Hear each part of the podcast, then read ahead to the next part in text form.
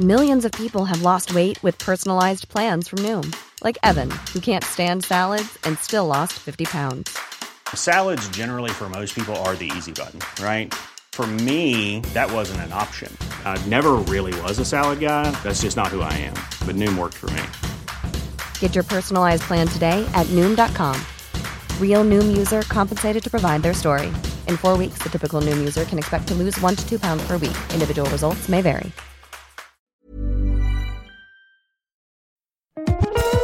Bienvenue sur Radio DevOps, la balado-diffusion des compagnons du DevOps.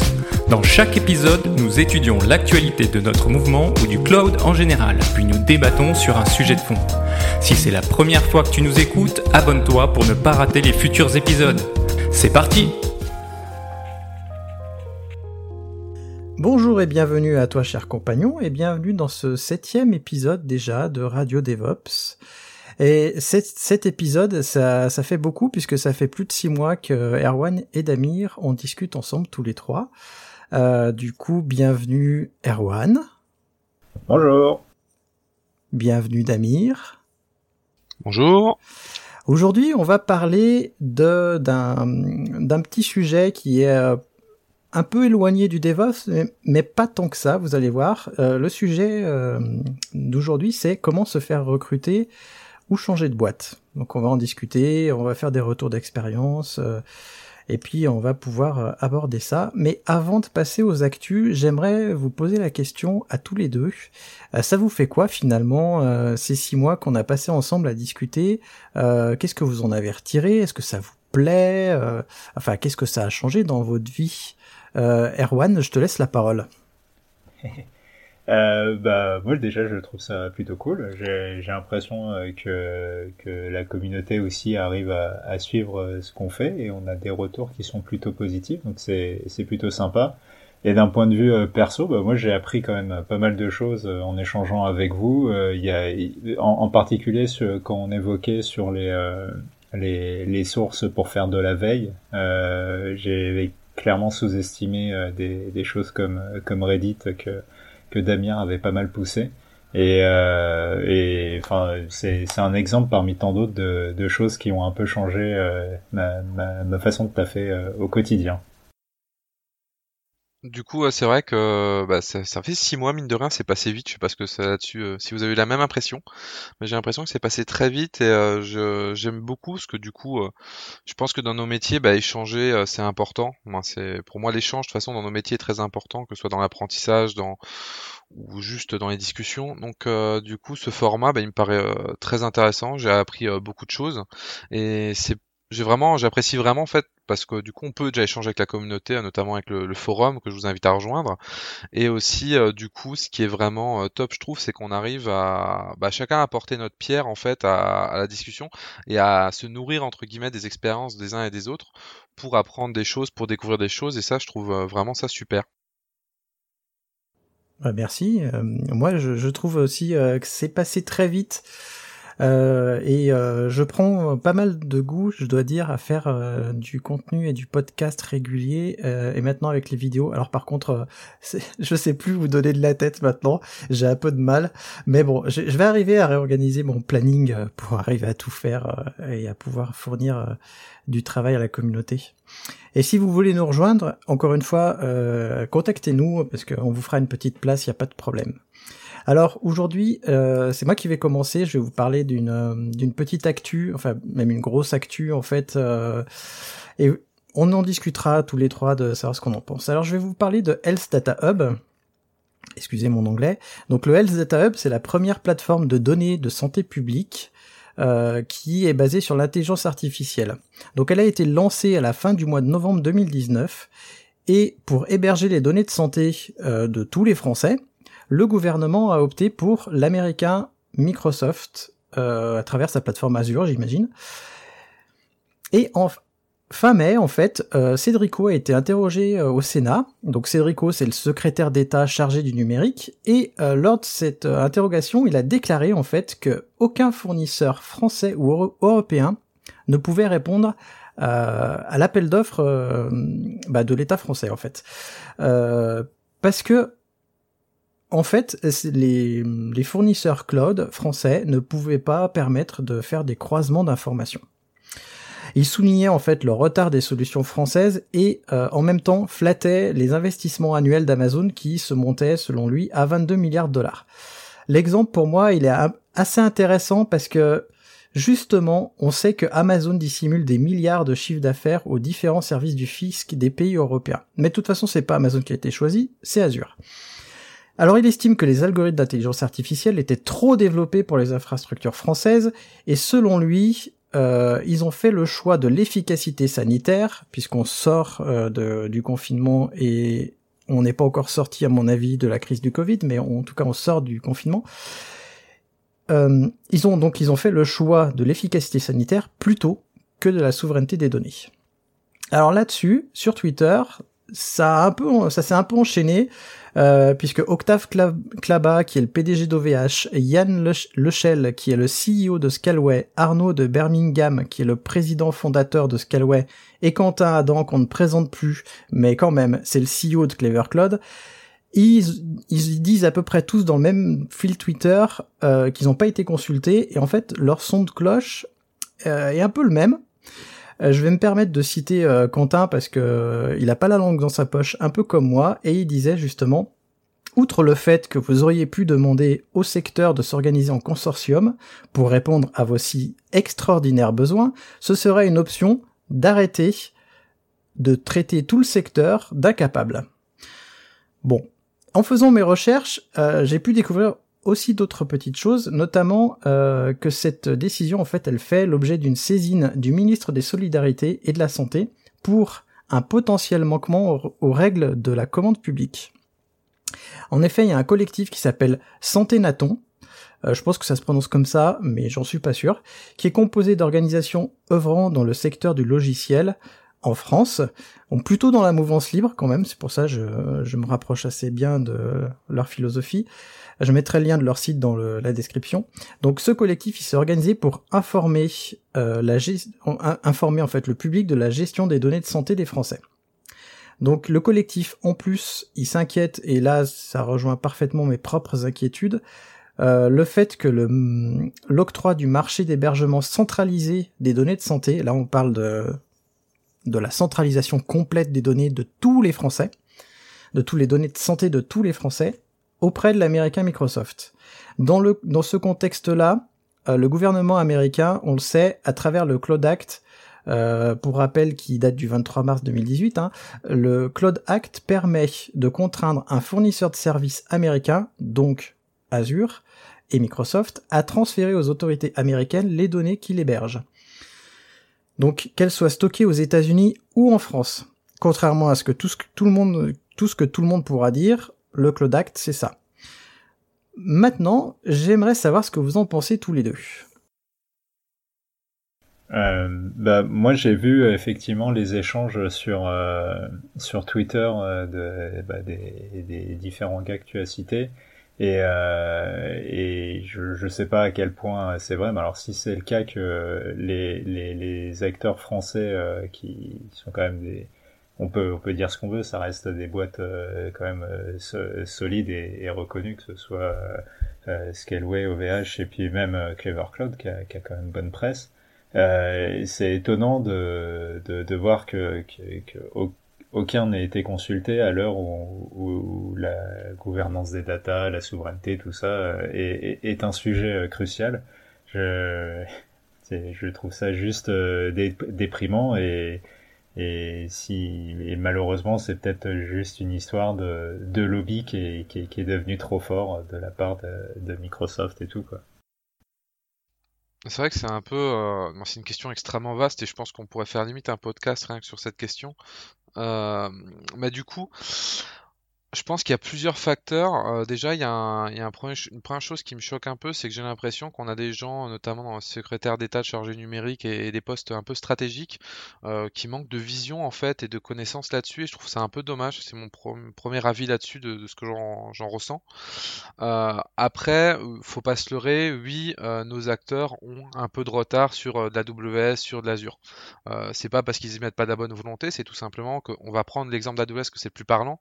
Les 20 22 milliards de dollars, il y a un autre moyen de le dire. En fait, Amazon est l'entreprise au monde, tout ce domaine confondu, qui a investi le plus dans la R&D parce qu'ils gagnent des milliards. C'est une des entreprises qui gagne le plus. Ça, nous, on peut pas se permettre d'investir autant, donc c'est tout à fait normal de se dire que nos acteurs ont moins de moyens, donc ils ont un peu moins de qualité. Même si il faut, euh, faut aussi euh, rétablir un peu la vérité là-dessus, euh, c'est quand même de moins en moins vrai, et on a de plus en plus des acteurs bah, comme Scalway, comme OVH, Clever Cloud, j'avoue que je, je n'ai jamais utilisé, donc je vais pas m'exprimer dessus, mais en tout cas, on a des acteurs qui commencent à arriver à faire des choses sympas, à faire des choses fonctionnelles, avec des, des, des des technos modernes. Donc je pense qu'on a encore un peu de retard, mais qu'on le rattrape petit à petit et on va le rattraper. Mais par contre, ça soulève aussi un autre point très, très important, c'est qu'en plus de techniquement rattraper notre retard, il va falloir rattraper notre retard dans la, dans la com. Parce que si on a les meilleurs services euh, possibles pour nous, sur des, euh, par exemple, si on offrait un service équivalent à celui-ci euh, sur du Scalway, sur de l'OVH, bah, au-delà de l'avoir, il va falloir communiquer dessus et communiquer aussi aux politiques, aux, patrons d'entreprise, etc. Et là-dessus aussi, faut Microsoft a un gros avantage, c'est que Microsoft, ça fait des années qu'ils font du software en DSI, ça fait des années que leurs commerciaux, ils ont un carnet d'adresses qui est euh, immense avec tous les noms des DSI, leur numéro de téléphone, il, voilà, il y a un lobby, vrai lobbying là-dessus, euh, faut pas se le cacher. Il les connaissent depuis des années. C'est comme ça que Microsoft fait rentrer Azure, même face à de la, la WS ou autre chose. Microsoft joue à 100% la, la, la charte du j'ai un carnet carnet d'adresse, ça fait des années que je fais de la DSI, vous inquiétez pas, on connaît le métier. Donc voilà, je pense qu'il y a vraiment plein de facteurs comme ça, il y en a encore plein d'autres que j'ai loupés, mais moi, c'est quelques facteurs que j'ai cités, je pense les facteurs les, les plus importants, et c'est un peu mon avis global sur, sur cette situation. Alors moi, je pense en effet qu'il y a énormément de facteurs. Euh, il y en a. Alors moi, je m'étonne de plusieurs choses. Le premier, c'est que ces trois personnes-là qui sont pas non plus euh, euh, enfin, je veux dire, c'est quand même les dirigeants des, des plus grosses boîtes euh, d'hébergement françaises. Ils disent ne pas avoir été consultés. Alors, je sais pas comment s'est passée la consultation, mais euh, moi, ce qui m'inquiète le plus, c'est quand Cédric O dit clairement qu'en fait, les infrastructures françaises ne peuvent pas faire tourner cette intelligence artificielle. Il faut savoir que bon, le, apparemment, l'appel d'offres, il date déjà de fin 2018 ou mi 2018 et on sait à quel point ça peut être lent et peut-être qu'au moment où ils ont étudié les offres, euh, bah elles n'étaient pas au niveau d'aujourd'hui, mais sauf que ça évolue tellement vite. Mais moi, ce qui m'inquiète, c'est que on est aujourd'hui la France, la sixième puissance mondiale et la, nation créatrice de la sécurité sociale, on n'est pas capable, ou en tout cas on admet ne pas être capable de pouvoir héberger les données de santé de tous les Français sur euh, chez un acteur français.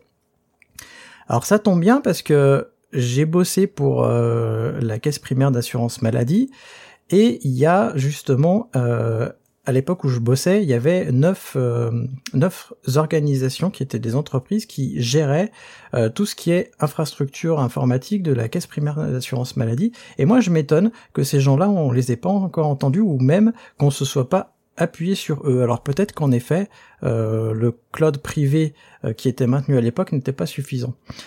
Néanmoins, les compétences, elles sont là, on le sait. Euh, moi, ma question, c'est pourquoi est-ce qu'on n'investit pas et pourquoi, en effet, on ne demande pas à ces gens-là, et puis a priori, c'est ce qu'ils demandent aussi, OVH, Scalway et Clever Cloud, pourquoi est-ce qu'on leur demande pas de se grouper en consortium pour pouvoir répondre à cet appel d'offres, faire du multi-cloud? Euh, Cette, euh, cette option-là, elle est sortie plus, plus euh, à plusieurs fois. Moi, je me pose des questions sur sur ça. En effet, je pense qu'il y a peut-être un lobby, ou en tout cas la communication, elle est elle est très importante. Je sais pas si vous avez envie de réagir à ce que je viens de dire. Bah, juste, c'est vrai que c'est aussi peut-être l'objectif derrière Gaïa. Euh, moi, j'avoue que j'en ai entendu parler, je ne suis pas trop, j'ai pas trop approfondi la question. Mais l'idée de fournir un, une sorte de, de méta-offre européenne pour, euh, pour de l'hébergement entre guillemets souverain, je pense que c'est aussi pour répondre à cette problématique de trouver des acteurs euh, locaux. Donc, je pense que là-dessus, ça va, ça va aider. Moi, d'un point de vue euh, plus euh, plus technique, je je je sais plus qui euh, qui qui des intervenants dans le film Twitter disait ça, mais en gros, il, laissait sous-entendre que les que, que, que, que le choix pour des raisons techniques était, était pas justifié, sous-entendu qu'il n'y avait pas des, des requis euh, si, euh, si incroyables euh, comme des services ou quoi que ce soit qui, qui, qui étaient demandés par la solution. Quoi. Donc c'est c'est pour ça que ça laisse vraiment supposer qu'il y a, y a une histoire de, de lobby très fort derrière et que, et que c'était un peu truc, enfin, perdu d'avance, quoi. Moi, il y a deux choses qui m'inquiètent. Hein. La première, c'est où est-ce que vont aller nos données.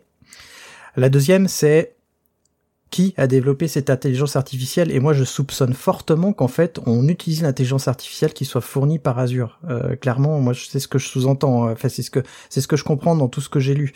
Et à mon avis, c'est pas une intelligence artificielle qu'on a développée nous en France et on utilise probablement celle qui est fournie par Microsoft. Je pense que le loup est là. On en saura plus plus tard, et puis on parlera euh, à nouveau de Gaia X, en effet, quand on en saura plus peut-être au prochain épisode. Erwan, tu voudrais nous parler euh, de euh, surveillance. C'est d'habitude c'est un peu moi qui en parle, mais là c'est toi qui vas en parler. Oui, oui, d'habitude je fais dans les sujets plus légers, mais mais euh, là, du coup, euh, il y a, y a, enfin, vous avez probablement dû en entendre parler. Euh, forcément, avec la, la pandémie, il y a, un vrai sujet autour des, des, pour les universités, les grandes écoles, pour pour comment faire passer des, des examens et faire les faire les des partiels.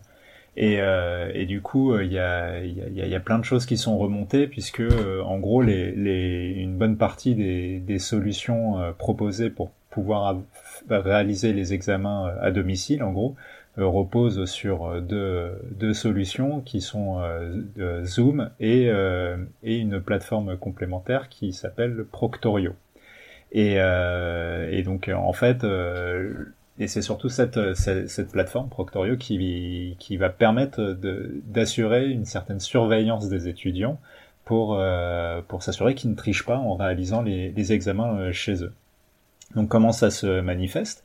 Euh, ben, en gros, euh, euh, Proctorio fournit une espèce d'extension euh, qui ne fonctionne que sous, sous Chrome et, et qui, au moment de l'installation, va vous demander d'accepter tout un tas de choses. Alors c'est accès aux, données de tous les sites web que vous avez consultés, accès à, à tous vos copier-coller, possibilité de gérer vos téléchargements, euh, possibilité de faire des captures d'écran, bloquer l'accès euh, au disque dur, euh, aux clés USB.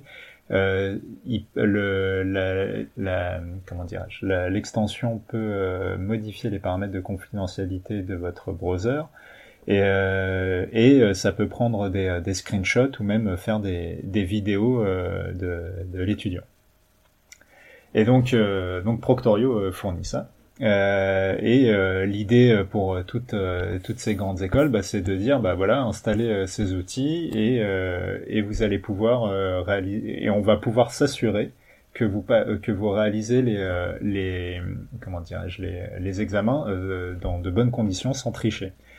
Et donc forcément, il n'y a rien qui va dans cette approche. Euh, déjà euh, par rapport euh, au RGPD, donc on voit que même si ça a été mis en, place il n'y a pas très très longtemps, on voit que là on n'est pas du tout dans les clous parce que il y a plein de choses qui vont pas sur au niveau des, différentes données qui sont collectées et où elles sont hébergées mais aussi sur le fait que bah, quelqu'un qui n'accepte pas, euh, qui ne donne pas son consentement sur sur les, choses que demande la l'extension, bah, en fait, euh, du coup, il peut plus passer l'examen. Donc, du coup, euh, il, il, part avec un, vrai malus qui, qui, qui, ne devrait pas exister. Euh, il y, a, y a tout un tas de, donc, de sujets aussi sur la collecte et la rétention de, de ces données. Donc euh, Proctorio se justifie en disant que bah, eux ils font des outils qui, qui vendent euh, donc aux différentes écoles et puis après euh, c'est eux qui en font ce qu'ils ce qui ce qu'ils veulent que eux ils sont pas du tout maîtres de, cela. Donc il y a toute une zone grise autour de ce sujet euh, bien entendu, les écoles et, les universités répondent en disant que s'ils n'ont pas ce genre de système, ils peuvent pas euh, faire des, des examens euh, valides, on va dire, et, et, du coup, ils ont peur que ça dévalorise le, le diplôme du, du, type ah bah vous venez d'une promo de 2020, vous avez probablement eu vos, vos partiels en trichant. enfin, c'est un peu ce qui ce qui raconte. Le truc qui est rigolo, c'est que bah, toutes ces solutions, bien sûr, il n'y en a aucune française d'ailleurs, hein, mais toutes ces solutions, bah, elles sont poussées par le ministère de l'enseignement supérieur, qui a, fourni un, document à toutes les écoles et universités qui, bah, qui compare un peu toutes les solutions en question. Euh, J'oubliais aussi, euh, par rapport au RGPD, il y avait une histoire de, de quand on met en place ce genre de, de, de, de système, il y, a, il, y a, il y a un espèce de délai d'acceptation qui qu'il qui faut prendre en compte, qui est de un peu plus de deux semaines, je crois. Et, euh, et forcément, euh, bah, ce, ce, délai n'a pas n'a pas été pris. Euh, il y, a, il y a une grosse levée de bouclier des forcément des des, des, des groupes d'étudiants. Donc euh, je, en, en 24 heures, il y a eu, euh, je crois, un tiers des étudiants qui avaient, à HEC par exemple, qui avaient signé le, le, la pétition contre ce, ce, ce, procédé. Euh, donc il y a, y a, vraiment rien qui il y a vraiment rien qui, qui va autour de ça euh, et, et euh, donc le, le cas qui a fait le plus parler c'est c'est HEC euh, puisque eux ils utilisaient vraiment le tout le combo euh, de, de, l'extension avec les full access etc et, et, et zoom. Mais on, on retrouve ce, cette même problématique dans des universités comme Rennes 2 ou, Paris 2 et, euh, et quasi, enfin, en tout cas là, euh, pour pour les pour pour pour les, les histoires de de partiels et d'examens, bah finalement, il y a, y a, une bonne partie qui, qui va être décalée euh, pour euh, réaliser euh, fin août les, euh, les examens en présentiel. Donc comme quoi c'est on dépense des on dépense plein de sous pour utiliser des solutions qui vont à l'encontre de, de plein de bonnes pratiques, de plein de bonnes choses et tout ça pour finalement revenir à, à la case de départ. Je sais pas ce que vous pensez de tout ça. Moi, j'étais assez euh, assez surpris euh, de, de voir ça. Damir, si quand tu étais étudiant, on t'aurait demandé d'installer euh, tout ça, t'aurais fait quoi? Alors ouais, bah, moi j'ai eu un peu le cas, mais déjà je pense que Juste pour revenir là-dessus, je pense que c'est encore une fois un, défaut qui a été fait souvent euh, durant le, confinement, y compris ce qui a expliqué le succès de Zoom auprès des entreprises et des écoles, c'est qu'on a confondu euh, vitesse en, fait et précipitation. On n'a pas remis en question certains choix, on n'a pas réfléchi un peu plus euh, à long terme, et on a choisi le premier truc qui marchait et qu'on a vu. donc là, bah, on se retrouve dans une situation un peu délicate. après, c'est sûr, je pense que là, l'application effectivement, pompe entre guillemets, si j'ose dire, beaucoup trop de données. C'est pas, c'est pas normal entre guillemets. Euh, mais pour avoir passé des examens en ligne, notamment euh, les examens de la Linux Foundation qui sont euh, uniquement en ligne, il y a un moment où il va falloir, il faut quand même installer un, soft sur, sur le PC de la, la personne pour ne serait-ce que voir la webcam la personne que c'est bien elle et que le PC, du coup, il n'est pas en train de faire n'importe quoi dessus et juste demander les réponses à quelqu'un. Donc il y a un moment, oui, il faut qu'il y ait quelque chose qui soit pas propre d'un niveau privé ici, ça je suis entièrement d'accord. Euh, c'est euh, de faire ça. Donc d'avoir une sorte euh, de backdoor qui va permettre juste de verrouiller l'écran sur au moins un screen entre guillemets, c'est-à-dire sur le screen de l'examen, et qui va permettre de prendre potentiellement une capture d'écran pour que la personne puisse surveiller, et du coup de voir la personne. Ça, malheureusement, je, après, je sais pas, je loupe peut-être quelque chose, mais à distance, je vois pas trop d'autres moyens de faire autrement. On pourrait se dire, on fait confiance aux gens dans le monde des bisounours, mais on sait tous qu'il y a des gens qui vont abuser, parce que ça a déjà été le cas quand il y a des tentatives de fait. Mais là, effectivement, cette application, ben, ça, me fait halluciner toutes les données qu'elle prend, quoi. Il n'y a pas besoin de prendre autant de données. Comme je disais, limite, la caméra uniquement en live, et dans une période donnée, quoi. Après, tu peux désinstaller l'application. Donc, uniquement pour moi, la caméra, limite le micro si tu veux pas que quelqu'un parle et lui dise les réponses, euh, l'écran donc qu'il puisse voir ce qu'il y a sur l'écran et potentiellement loquer la, fenêtre pour que le mec aille pas sur un navigateur chercher des trucs ou autre. Mais a, priori je verrais pas d'autres solutions. Euh, moi, je verrais pas pourquoi il y aurait besoin d'autant de données. Alors il y a un truc que j'ai j'ai pas rajouté mais qui est que dont j'ai pas parlé mais qu'il y a une il y a aussi une analyse euh, Proctorio fournit une analyse euh, des images vidéo par exemple pour euh, euh capter si tu regardes trop souvent en l'air qui peut être interprété comme comme un signe de triche. Enfin c'est pour tous ces sujets que du coup c'est encore plus plus controversé. effectivement, ça a l'air d'être un peu un peu abusif. Mais d'ailleurs, à fact assez marrante, c'est quand vous passez un examen en ligne à Linux Foundation, vous installez euh, leur, euh, je sais plus si c'est une extension ou un, soft, mais en tout cas vous l'installez, et euh, une fois que vous l'avez installé, vérifiez que votre PC est compatible, etc. Et vous devez scanner votre pièce avant l'examen, et vous êtes surveillé pas par un bot cette fois-ci, mais par un vrai humain qui est du coup qui, a, qui surveille des dizaines d'élèves en même temps et qui a les écrans de tout le monde et leur webcam, et il vous demande avant de commencer de, de valider le lancement d'examen de son côté, de faire le tour de la pièce, du sol, du plafond, pour vérifier vous n'avez pas mis des grandes feuilles avec toutes les réponses euh, en haut et en bas. Voilà, c'était pour la, petite, le petit fait un peu amusant de, préparation d'examen. Moi j'ai un avis complémentaire là-dessus. Alors, euh, ça fait longtemps que j'ai pas passé d'examen, ça fait plus de 20 ans, donc euh, peut-être que voilà.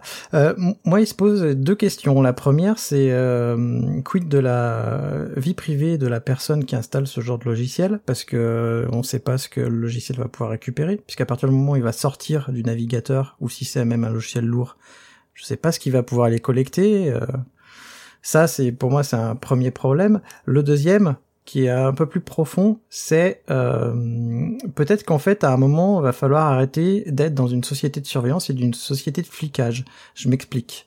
Si la personne, euh, elle est capable de réfléchir et si justement elle veut avoir son examen, elle ira pas tricher, elle ira pas aller chercher quelqu'un pour lui donner les réponses.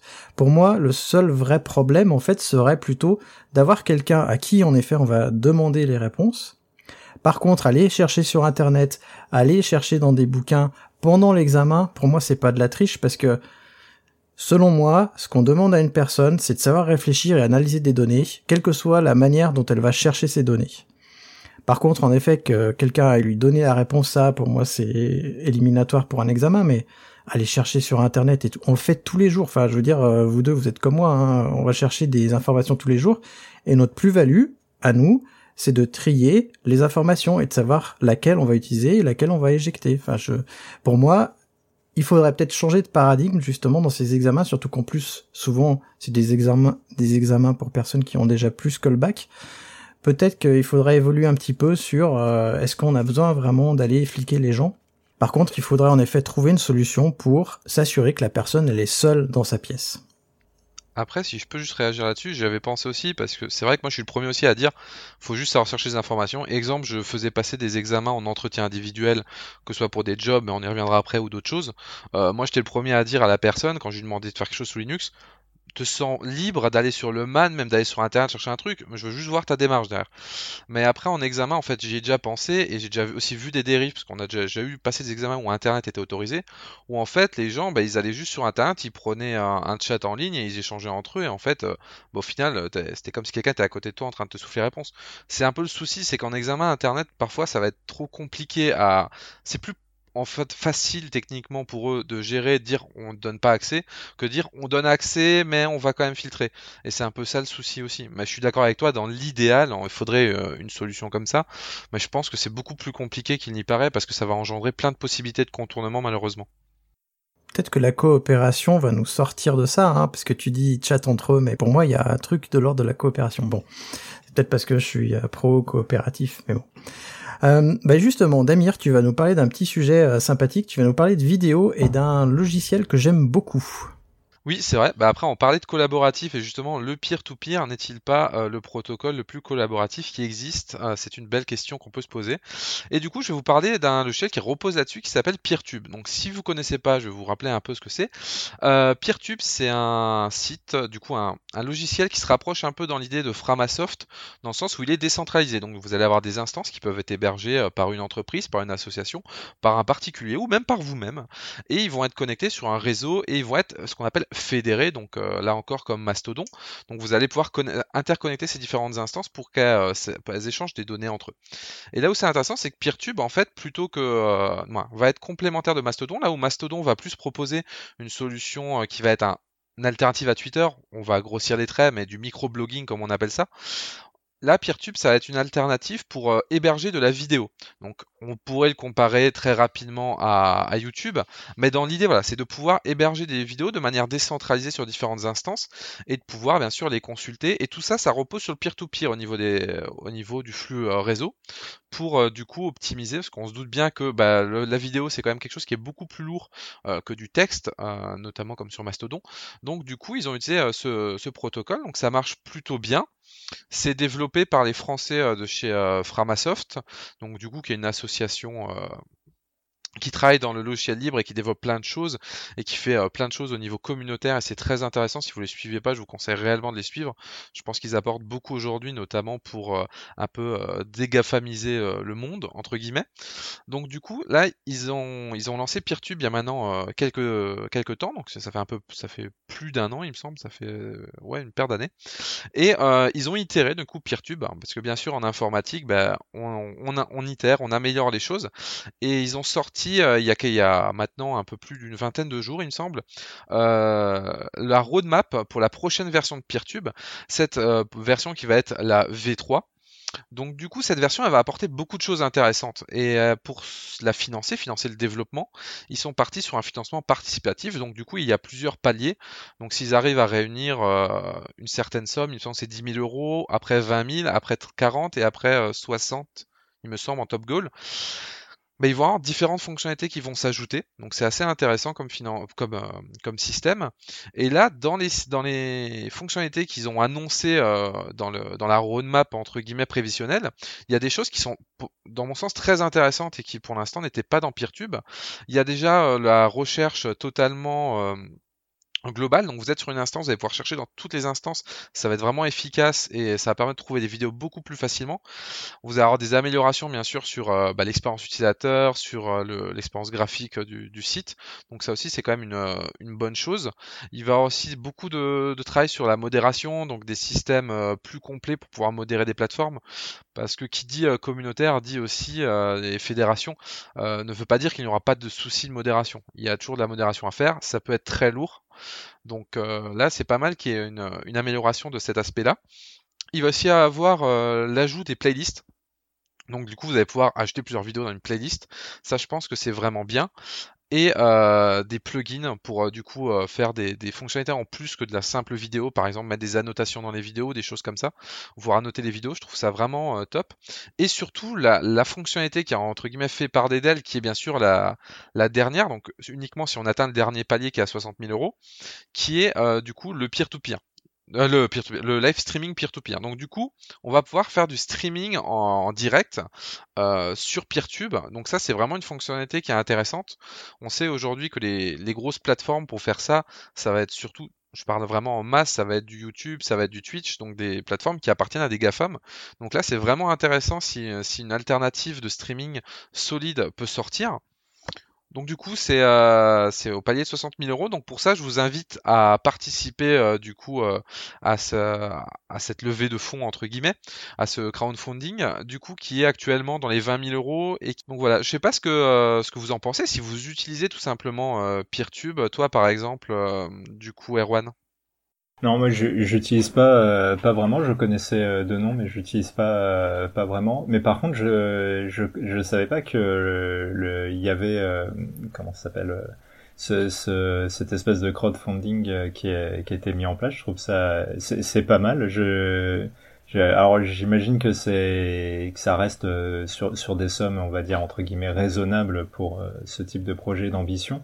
Mais euh, mais je sais pas si d'autres projets open source euh, ont aussi un modèle à peu près euh, à, peu près similaire et, euh, je trouve que enfin en tout cas cette initiative je la trouve plutôt plutôt cool.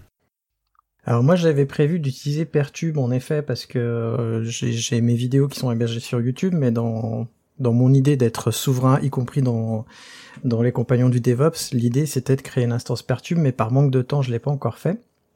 Et on avait euh, participé au premier, euh, à la première levée de fonds avec l'Hydra. Et je pense qu'on va peut-être participer à la deuxième. Et je crois que celle-là, par contre, n'a pas forcément de date de fin. En tout cas, j'en trouve pas sur leur site. Et euh, j'ai l'impression que justement, c'est plus un crowdfunding perpétuel où tu donnes au projet plutôt qu'à donner à Framasoft de manière globale. Alors il faut savoir que Framasoft, ils ont deux gros services comme ça. Pour moi, il y a Peertube et le deuxième c'est euh, Mobilison, qui est une alternative à Meetup et aux événements Facebook qui sont en train de développer. Et la bêta est sortie il y a pas longtemps. Pareil, ils avaient fait un crowdfunding pour euh, pour la sortir. Et je trouve que vraiment ce qu'ils font, c'est vraiment bien parce qu'en plus ils sont pire to pire. Et ce que t'as pas dit, Damir, je pense, c'est intéressant, c'est qu'on peut euh, avec Mastodonte euh, directement faire des commentaires sur les vidéos PeerTube grâce au peer-to-peer et à l'Activity Pub. C'est vrai que je l'avais pas précisé. Euh, là, c'était plus de, un peu réactualiser sur la roadmap, mais c'est vrai que c'est une fonctionnalité qui est, qui était, il me semble, dans la première version, dans la deuxième version, et qui est assez intéressante là-dessus.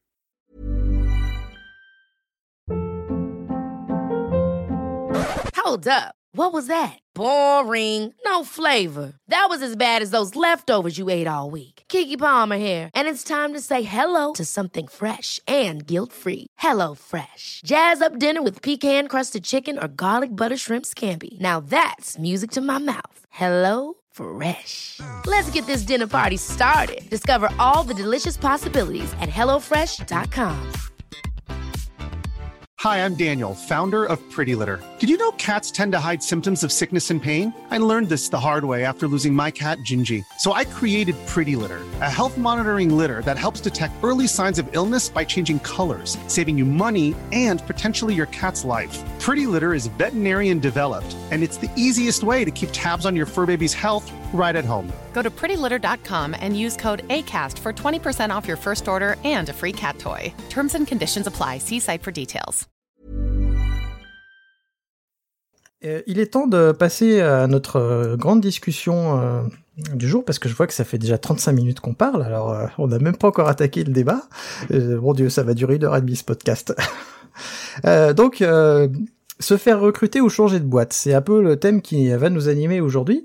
alors, on va commencer par discuter du comment est-ce qu'on cherche et comment est-ce qu'on cherche une nouvelle boîte. Euh, là pour le coup, moi c'est vrai que je cherche plus vraiment de nouvelles boîtes étant donné que j'ai plus un profil maintenant de d'employeur que d'employé ou même euh, de de quelqu'un qui cherche des missions. Donc j'ai plutôt me tourner vers vous et puis moi je vais euh, dire après euh, comment est-ce que je recherche mes candidats. Damir, est-ce que tu peux commencer s'il te plaît? Bah du coup, comment on cherche une nouvelle boîte, une nouvelle maison? Mission, je pense que avant tout, la première chose à poser, c'est qu'est-ce qu'on cherche? Parce que pour bien chercher, il faut savoir ce qu'on cherche. Donc, euh, le mieux pour moi et ma, méthode personnelle, moi c'est pareil, je me base sur mon expérience, c'est que j'essaie de faire une liste et de poser les choses que je cherche le plus par ordre de préférence ou par ordre plus important. Par exemple, si un critère il est non négociable, euh, il va être plus important que par exemple, euh, j'exagère, mais avoir du café gratuit. C'est donc du coup, euh, c'est vraiment savoir ce qu'on cherche là-dessus, euh, savoir ce qu'on cherche au niveau des technos, des missions, savoir euh, ce qu'on cherche niveau évolution, parce qu'on peut changer de boîte aussi pour pour euh, évoluer, donc euh, pour changer de, bon, pour aller dans un travail un peu plus euh, d'expertise, ou pour changer de domaine, ou pour gagner un peu plus, être un peu mieux rémunéré. Donc il y a, y a un ces tas de raisons-là, mais le plus important, c'est de lister. Donc déjà lister ce qu'on cherche euh, au niveau humain, au niveau euh, salaire, au niveau localisation, au niveau, euh, on va dire, avantage, donc par exemple du télétravail, des choses comme ça. Et une fois qu'on a bien déterminé ce qu'on cherche et sur quelle zone on cherche, sur quel périmètre, je pense qu'il faut pas se précipiter et il faut du coup bah, se dire, voilà, j'ai mes critères, je cherche ça, je regarde un peu ce qui me correspond. Ce qui correspond aussi, je pense que ce qu'on a tendance à négliger, c'est le mindset en fait. Et euh, parce qu'au-delà des technos et euh, des choses comme ça, le plus important, je trouve, dans une boîte, c'est pour moi en tout cas, encore une fois, c'est d'être à l'aise avec les personnes, de pouvoir échanger avec eux, de pouvoir euh, de leur faire confiance et d'être dans une relation bah, de confiance justement. Je vais prendre un exemple, c'est que j'étais dans une ESN où ça s'est très mal passé, et là je suis dans une ESN où ça se passe extrêmement bien. comme quoi, il y a un peu de tout dans les ESN et euh, dans la première ESN, j'étais arrivé à un point en fait à la fin où je ne faisais juste plus confiance euh, du coup euh, en, en. Donc du coup, bah, c'était pas un bon climat, donc j'ai décidé de changer. Et du coup, dans les critères que j'ai mis, c'est je recherche de la confiance. Je veux avec des gens avec qui je peux travailler en toute confiance, à qui je dis, ben là demain, je pose un jour de congé. C'est comme ça, c'est carré, ça marche, je leur fais confiance. Donc voilà, je pense que ça c'est, en tout cas, moi c'est ma manière de faire pour, euh, pour ce point-là. Toi, je sais pas, Erwan, si tu as d'autres euh, tips ou d'autres choses euh, de ton expérience qui font que tu cherches autrement ou différemment? Euh, non, non, je, je suis aussi euh, adepte de, de, de faire euh, les, une espèce de, de to-do list de, des choses que je recherche et, des, et, et, surtout des choses qui, qui sont totalement bloquantes quoi, pour, pour éviter de me, de me de me lancer euh, dans des dans des process où euh, en fait très vite il y a, y a des choses qu'on peut qu'on peut déterminer et qui, qui, qui seraient bloquants euh, pour la suite. Et je pense que d'ailleurs ça c'est le premier danger c'est comme ça peut être très très chronophage de de, de, de chercher du, un nouveau job, bah, le bien déterminer ce qu'on veut et ce qu'on veut pas, c'est permettre de filtrer au plus tôt les, les, les, les, offres pour se concentrer sur uniquement, euh, enfin pour élaguer le bruit et se concentrer uniquement sur euh, les, les trucs qui, qui valent le coup. Moi, je sur le, je sais pas si le si la question sur le comment on recherche, c'est aussi euh, d'un point de vue plus factuel sur vraiment comment comment on fait. Mais du coup, je vais me permettre d'entamer le, le, le, truc, ça ouvrira une autre question. Moi, je, de, de mon expérience, ce que je vois, c'est qu'il y a, je, je, vois trois vecteurs euh, principaux aujourd'hui. Euh, il y a les plateformes de, pas de, comment dirais-je, de, de, de, de, de job euh, de type, enfin moi, celle, celle, qui me vient en tête tout de suite, c'est Welcome to the Jungle, où je, où je pense qu'il y a il y a pas mal de alors c'est essentiellement des, des petites ou moyennes euh, entreprises qui sont qui sont dessus mais ou même des grandes mais qui qui euh, qui, qui restent quand même euh, dans l'esprit à taille humaine entre guillemets. Euh, donc je pense à des donc à ce à ce type de plateforme pour chercher pour chercher du table. J'ai l'impression que les, euh, les enfin j'ai le sentiment que c'est plutôt plutôt carré. Euh, dans la boîte où je suis actuellement en tout cas euh, c'est un, un, gros gros vecteur de recrutement aussi bien pour les pour les les personnes à tech que non tech. Euh, dans l'autre l'autre vecteur que je vois il y a il y a les, le réseau de façon très très élargie donc que ce soit la, la cooptation ou ou des plateformes comme comme LinkedIn. euh, donc euh, moi la cooptation c'est le truc que je privilégie le, le plus possible. avoir des retours euh, directs, des, des conseils, c'est quand même le meilleur moyen d'être sûr de, de là où on va mettre les pieds. Euh, et le dernier vecteur euh, sur lequel moi j'ai pas trop d'expérience, peut-être que vous vous en avez plus, c'est euh, bah, les, les, cabinets de recrutement et les, les chasseurs les, les, chasseurs de tête. Vous voyez d'autres trucs en tout cas, moi non, c'est vrai que j'en avais pas cité, du coup, je m'étais pas, j'étais pas allé si loin dans, dans ce que j'ai expliqué.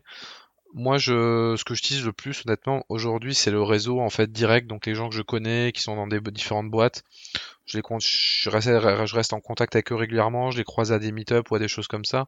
Donc, euh, quand tu discutes, généralement, tu sais à peu près où ils sont, comment ça se passe, et c'est vrai que souvent c'est le mieux parce que tu sais si une boîte, euh, du coup, euh, va correspond à ce que tu recherches réellement ou pas. On va pas se mentir, trouver une boîte c'est comme un jeu de séduction d'un côté euh, comme de l'autre. Donc parfois il y a des choses qui sont un peu euh, embellies euh, ou, un peu cachées. Donc du coup le mieux c'est d'avoir un avis direct qui, passe pas par ce filtre entre guillemets. Et autrement non, je vois pas trop d'autres alternatives. Recrutement par chasseur de tête, je l'avais fait une fois. Ça, disons que ça dépend vraiment, vraiment ce qu'on cherche et la manière dont on a, qu'on a de rechercher. Moi, ça correspond pas forcément à ma manière de faire. Donc c'est pas, on va dire que c'est pas mon, c'est pas mon truc quoi. Mais c'est, c'est une alternative qui, qui fonctionne assez bien et qui peut être très sympa pour trouver des, des jobs qui sont plutôt, euh, plutôt cool.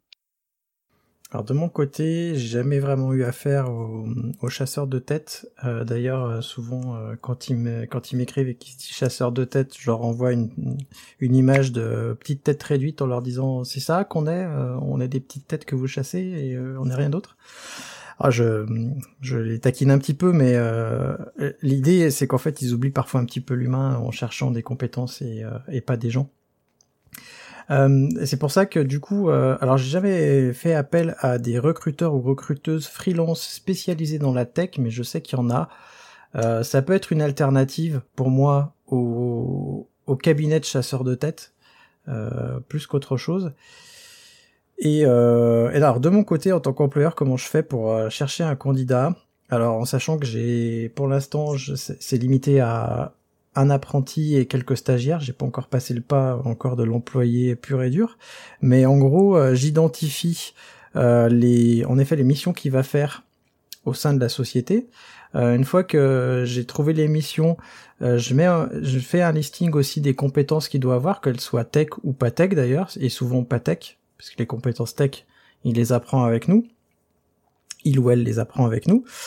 Et euh, ce que je fais aussi, c'est euh, une petite présentation de la boîte en expliquant euh, quelle est notre philosophie. Euh, Damir, tout à l'heure, tu parlais de mindset. Et vraiment, c'est ça, c'est il faut arriver à séduire la personne euh, et qu'elle elle nous séduise. Et une fois que j'ai fait tout ça, j'essaie d'identifier, pour le coup, là on parle d'école, mais j'essaie d'identifier les écoles qui peuvent répondre à ce genre de, de questionnement et de mission. Euh, pour chercher des personnes qui peuvent correspondre. Soit euh, je cherche un apprenti, soit un stagiaire. Donc euh, dans les deux cas, je contacte l'école.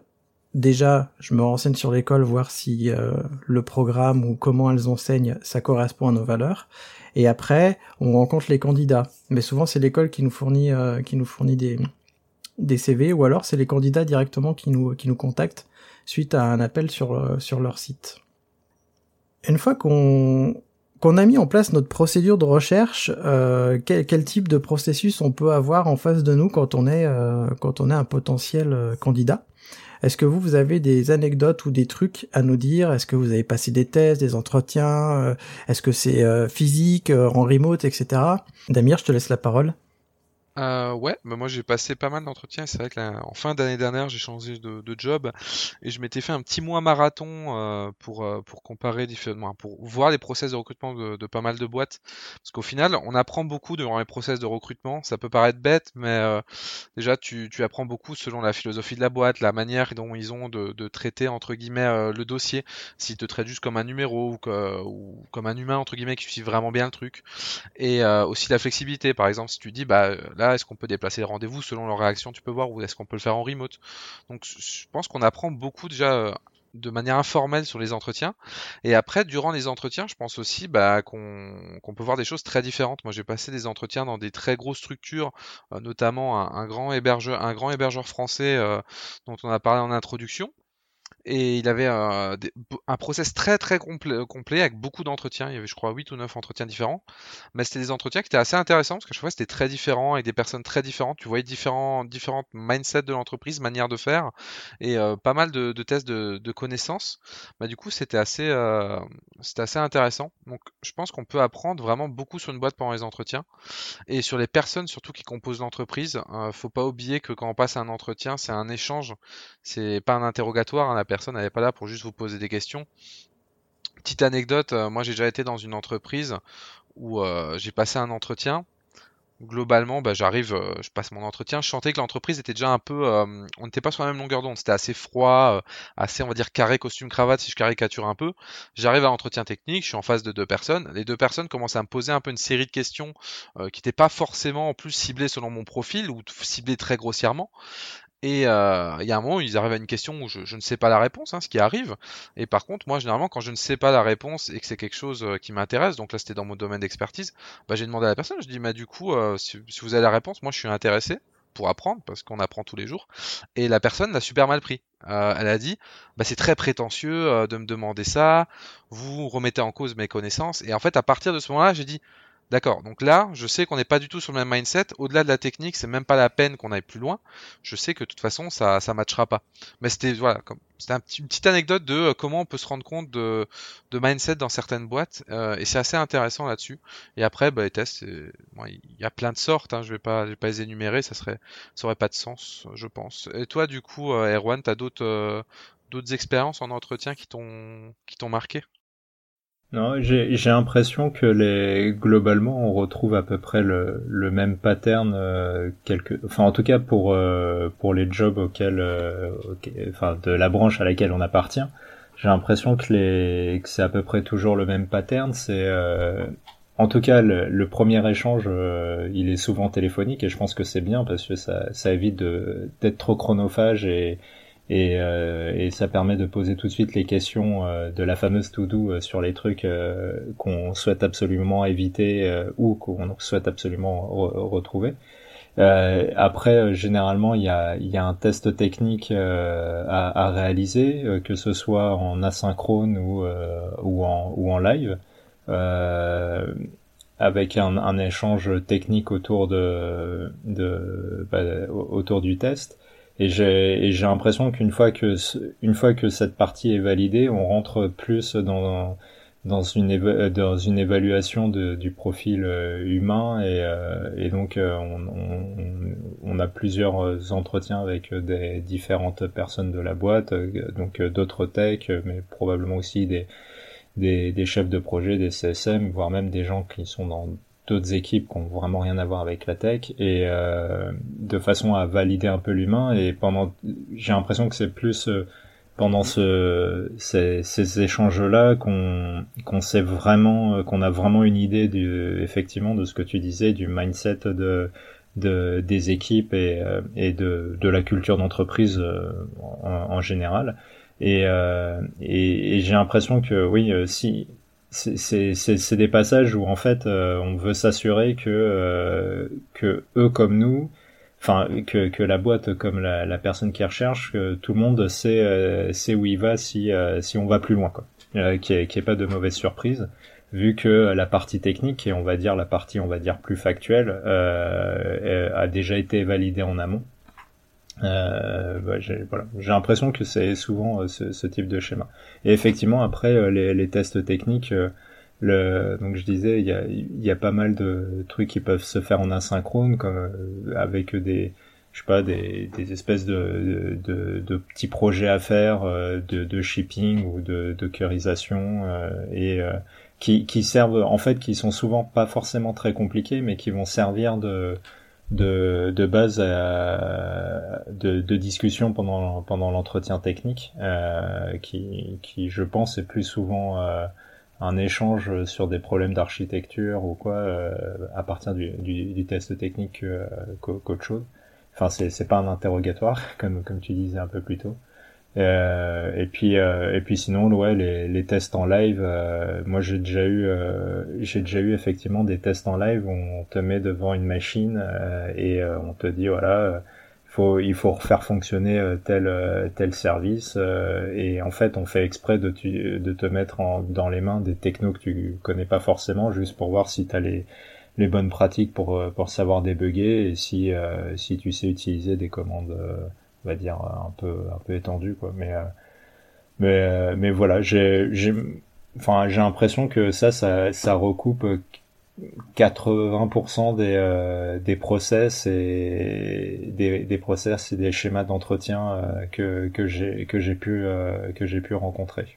Et d'ailleurs celui que qu'on fait passer dans la boîte où je suis est, est, globalement sur sur ce modèle là aussi quoi alors moi, quand j'étais en SS2I, euh, que maintenant on appelle les ESN, euh, j'ai fait, j'ai passé beaucoup d'entretiens et je crois euh, que j'ai passé un seul, un seul test. Il m'a marqué en plus celui-là, c'était un QCM. Euh, c'était dans une grande boîte dont je tairai le nom, mais un grand groupe français. Euh, et donc je passe le QCM et euh, au bout de 20 pages, donc parce que c'était évidemment un QCM papier, hein, si le QCM euh, informatique connaît pas, mais au bout de 20 pages, je m'aperçois qu'en fait la moitié des réponses, la moitié des questions en fait euh, n'avaient aucun rapport avec le profil qu'il cherchait, puisque en fait euh, je venais pour un poste d'administrateur système Linux, puis la moitié des trucs concernaient le réseau et Windows. Et donc euh, bon bah voilà, ça m'a pas plus euh, traumatisé que ça euh, jusqu'au moment où ils me disent ouais mais en fait non, vous êtes pas assez bon, le test il est trop mauvais malgré le fait que l'entretien soit bien passé. du coup ça m'a traumatisé parce que je me suis dit bah les tests en fait c'est naze, ça sert à rien. De toute façon vu le test comment il est pensé, ça doit être un test générique et il est pas adapté au poste qu'ils cherchent. Et en fait, du fait, moi dans ma recherche, euh, je fais passer en effet un premier entretien en visio euh, où on discute plus euh, de avec la personne en fait pour savoir si déjà le courant passe parce que c'est une personne avec qui on va travailler. alors ce qu'il faut savoir c'est juste avant quand quand on demande à quelqu'un de postuler chez nous, on lui demande on lui demande pas une lettre de motivation, on lui demande un message et et surtout son dépôt GitHub ou GitLab. Donc s'il n'en a pas, déjà ça part mal, mais s'il en a un, ça nous permet d'aller voir euh, ce qu'il fait, parce que Thomas et moi on est des techs, donc on a l'avantage d'être recruteurs tech, donc on peut juger du travail. Et donc le premier entretien est en visio, donc soit avec moi, soit avec Thomas en fonction de qui va l'encadrer, et le deuxième entretien est avec l'autre personne. On croise toujours, et puis après Thomas et moi on discute. Et puis euh, on voit si on fait passer un troisième entretien à la personne, et souvent ce troisième entretien il est physique. Et, euh, et, jamais on fait passer de test en fait à la personne. Par contre, au troisième entretien, je pose des questions plutôt techniques et euh, justement c'est là où on parle de, comme tu disais, euh, Erwan, d'architecture, euh, de technologie. Et donc je pose la question aux gens pour savoir euh, et ça comment est-ce que vous feriez, est-ce que vous connaissez, etc. mais ce qui est vraiment important pour nous, c'est savoir si la personne elle est curieuse et qu'elle a envie d'apprendre, parce qu'on sait qu'en plus avec les niveaux qu'on cherche, vu que c'est des euh, bac plus 2 à bac plus 5, euh, le DevOps ils connaissent pas, l'infrastructure Ascode souvent ils en ont jamais entendu parler, ou alors c'est des anciens étudiants à moi, mais euh, j'ai pas le temps de faire des des euh, comment dire des mm, des cours complets sur l'infra Ascode et les techniques. Par contre, on cherche quelqu'un qui est motivé par ce qu'on fait, qui soit qui soit motivé par la philosophie qu'on porte et qui a envie d'apprendre. Donc c'est vrai qu'on cherche plus quelqu'un qu'une liste de qu'une liste de compétences. Je sais je sais pas s'il y a beaucoup de gens qui font ça, mais en tout cas, nous c'est notre philosophie.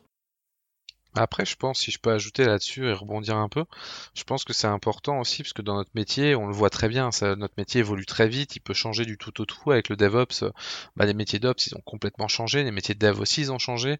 Donc du coup, je pense que c'est important de choisir des gens qui, qui en fait, qui a je considère que la compétence principale dans notre métier, c'est de savoir apprendre en fait. Donc euh, quelqu'un qui, qui s'intéresse à la chose et qui sait qu'il y a un process d'apprentissage, de compréhension euh, des choses et qui connaît les briques de base, bah, il arrivera à apprendre beaucoup de techno rapidement et surtout efficacement. Alors que quelqu'un qui connaît par cœur deux techno, mais qui ne sait pas apprendre d'air, qui ne sait pas s'adapter, qui ne sait pas rechercher, il arrivera beaucoup moins à, apprendre et à, évoluer et du coup il sera très vite entre guillemets dans un état de, de connaissance obsolète. Donc c'est vrai que c'est un point là-dessus qui est assez, euh, assez intéressant. Ouais, je, enfin, je ne peux que euh, que, que vous appuyer sur euh, sur, sur, ça. Aujourd'hui, de toute façon, les technos évoluent euh, hyper vite. Il y a il y a il y a un renouvellement qui est qui est assez dingue et et aujourd'hui, on, je, enfin, avoir des experts, c'est c'est toujours hyper pratique, surtout quand il y a des problématiques hyper hyper pointues et tout. Mais euh, mais par contre, euh, enfin, si je parle euh, pour pour mon propre cas, dans dans les trois dernières boîtes que les trois dernières boîtes de façon significative que j'ai fait, bah il y a j'ai changé à chaque fois totalement de, de stack complètement et et j'ai pas été effectivement recruté parce que je je savais des des choses pointues. Je pense que j'ai je pense qu'à chaque fois ça a été recruté parce qu'ils ont vu que j'avais pas l'air totalement débile et que je, je pouvais euh, monter en compétence sur leur stack et, et me débrouiller. Et effectivement, euh, j'ose espérer qu'aujourd'hui les, la plupart des recrutements se font euh, dans, dans, cette démarche. Ça, ça va me permettre de faire la transition parfaite pour parler du point suivant, c'est quoi les compétences et les profils qui semblent à la hype? Alors, sur LinkedIn, j'ai vu euh, passer euh, justement un, truc comme ça sur les, les compétences tech qui ont grandi le plus rapidement ces derniers temps. Et ça, ça, ça s'appuie sur sur une étude de Dice. Alors Dice.com, c'est, je connaissais pas avant de voir l'étude, c'est apparemment un gestionnaire de carrière tech aux États-Unis. Très certainement un, un gros un gros recruteur ou un gros cabinet de recrutement. Et en fait, euh, il parle des top tech skills, donc des euh, compétences qui sont le plus recherchées. Donc on a toujours euh, SQL, Java, JavaScript, euh, Python, Linux, si on peut citer les cinq premières. Mais surtout, ce qui est intéressant, c'est de savoir c'est les compétences qui ont grandi le plus vite cette dernière année. Et la compétence qui a grandi, enfin plutôt qui a le pris le plus de pas sur les autres, à votre avis, c'est laquelle? DevOps.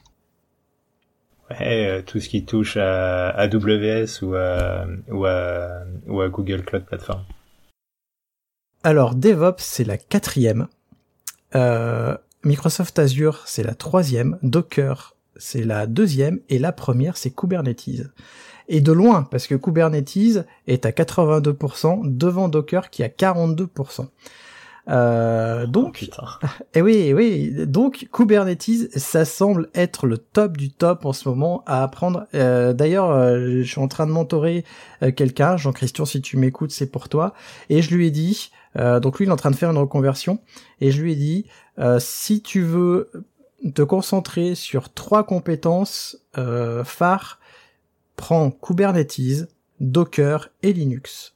Et le reste, tu verras plus tard, mais commence par ça. Parce que avec ça, euh, tu vas pouvoir commencer à être, euh, comment dire, à- lui il se lance en freelance en plus parce qu'il a un profil particulier, donc il, est, il a du mal à se faire employer. Donc je lui ai dit, commence par ça, ça te permettra d'avoir une vision un peu large sans forcément euh, apprendre trop de trucs. Je sais pas ce que vous en pensez de ce conseil, vous. Bah, je suis un peu étonné que tu ne l'aies pas conseillé à AWS, te connaissant. Non, au-delà du troll, euh, je pense que c'est, euh, je pense que c'est un, c'est, une bonne stack pour commencer. Après, moi, j'ai tendance toujours à privilégier euh, quand on veut vraiment avoir une bonne connaissance tech, vraiment les, les, briques de base. Et après, quand on connaît les briques de base, en fait, le reste, ça prend assez facilement. Ben, derrière, si on prend Kubernetes, si on connaît bien le fonctionnement de Linux, on connaît bien le fonctionnement un peu du réseau, on connaît bien un peu tout ce qui est écosystème CI/CD et DevOps, ça s'apprend euh, beaucoup plus facilement que si on comprend le truc euh, en un bloc entre guillemets isolé. Donc oui, je pense que c'est bien d'avoir des, bonnes briques de base comme ça et après on peut apprendre facilement entre guillemets ou beaucoup plus facilement le reste. Bon, j'ai rien de spécial euh, à ajouter. Je suis encore hyper surpris de que Kubernetes soit aussi loin devant le, le les autres compétences qui ont le, le, le plus progressé. Euh, puisque même si, euh, enfin, il suffit de regarder deux secondes sur Twitter euh, que la, la popularité de la, de la techno, euh, tout le nombre de posts incroyables qu'il y a dessus, je, je suis hyper euh, hyper surpris euh, que, que ça soit euh, autant devant euh, au- au- aussi des- enfin que ça devance autant Docker par exemple mais euh, mais ok pourquoi pas Alors je précise encore que c'est une étude américaine euh, et pas européenne, mais en tout cas ça peut donner une vision de ce que les Américains recherchent. Moi ça m'étonne pas du tout parce que euh, Kubernetes a pris un essor euh, flagrant euh, l'an dernier. Euh, nous, on, on a l'habitude euh, d'utiliser Kubernetes depuis un petit moment, mais euh, sur l'ensemble des entreprises, je pense que Kubernetes a vraiment explosé et on le voit hein, cette année. On a vu sortir deux, euh, enfin non l'année dernière du coup, deux Kubernetes managés en France, euh, celui de Scaleway et celui d'OVH, c'est pas rien, et alors qu'avant on n'en avait pas. Alors on peut aussi parler des, des profils qui sont recherchés, puisque dans cette même euh, dans cette même étude il y a les profils. Et donc les développeurs arrivent en premier hein, évidemment c'est euh, c'est pas étonnant. Ensuite plus étonnant il y a euh, les personnes alors je parle des occupations les plus recherchées pas celles qui ont le plus grandi j'en parlerai juste après. En deuxième position, on a les, les administrateurs réseau. Et en troisième position, les administrateurs système. En fait, euh, apparemment, d'après le d'après le, le tableau, les administrateurs système sont passés derrière les administrateurs réseau cette année. Et puis après, on a les seniors développeurs, les personnes qui font du test et, de la qualité, et les gestionnaires d'applications euh, qui sont toujours recherchés. Ça confirme le fait que si vous connaissez bien Linux, parce que là, du coup, je m'adresse aux aux administrateurs système, si vous connaissez bien Linux, c'est vraiment c'est la base de la base. Avec Linux, euh, vous pouvez faire beaucoup de choses et vous pouvez avoir un profil qui est bien recherché. Je parle beaucoup Linux, mais peut-être qu'il y a des euh, profils Windows. Je sais pas, euh, votre avis? Bah, Windows est beaucoup utilisé en DSI pour en interne gérer des parcs informatiques et, tout. Parce que faut reconnaître, euh, il faut, faut avoir un peu d'honnêteté là-dessus, et ça je suis le premier à reconnaître, même si je troll beaucoup Microsoft. Euh, ils fournissent quand même des outils avec l'Active Directory et, tout ce qui s'ensuit euh, comme tooling qui vont avec. Un truc très correct pour gérer du parc d'utilisateurs lambda. Quand je dis utilisateur lambda, c'est utilisateur non tech. Euh, un utilisateur tech, il a tendance à, vouloir choisir son OS et tout ça, donc c'est encore un cas différent. Après, euh, j'ai l'impression aussi que le métier s'est un peu dispersé. Tu disais que c'était, on était passé derrière les administrateurs réseau les administrateurs système. Je pense que le métier d'administrateur système, il s'est un peu diversifié. hein. Certains, ils sont devenus administrateurs cloud, certains, ils sont devenus d'autres choses. Donc, euh, je pense qu'il y, a eu un split du métier qui fait aussi qu'il est descendu dans le classement. Alors oui, en fait, euh, dans le même tableau, euh, en fait, c'est marqué System Engineer, mais plus loin, il y a System Administrator en neuvième position. En quatorzième position, il y a DevOps Engineer. Euh, donc on peut se poser la question en effet de, euh, du, de l'éparpillement de l'ancien administrateur système dans ces métiers-là. Et alors à votre avis, quel est le, le profil qui a le plus explosé cette dernière année?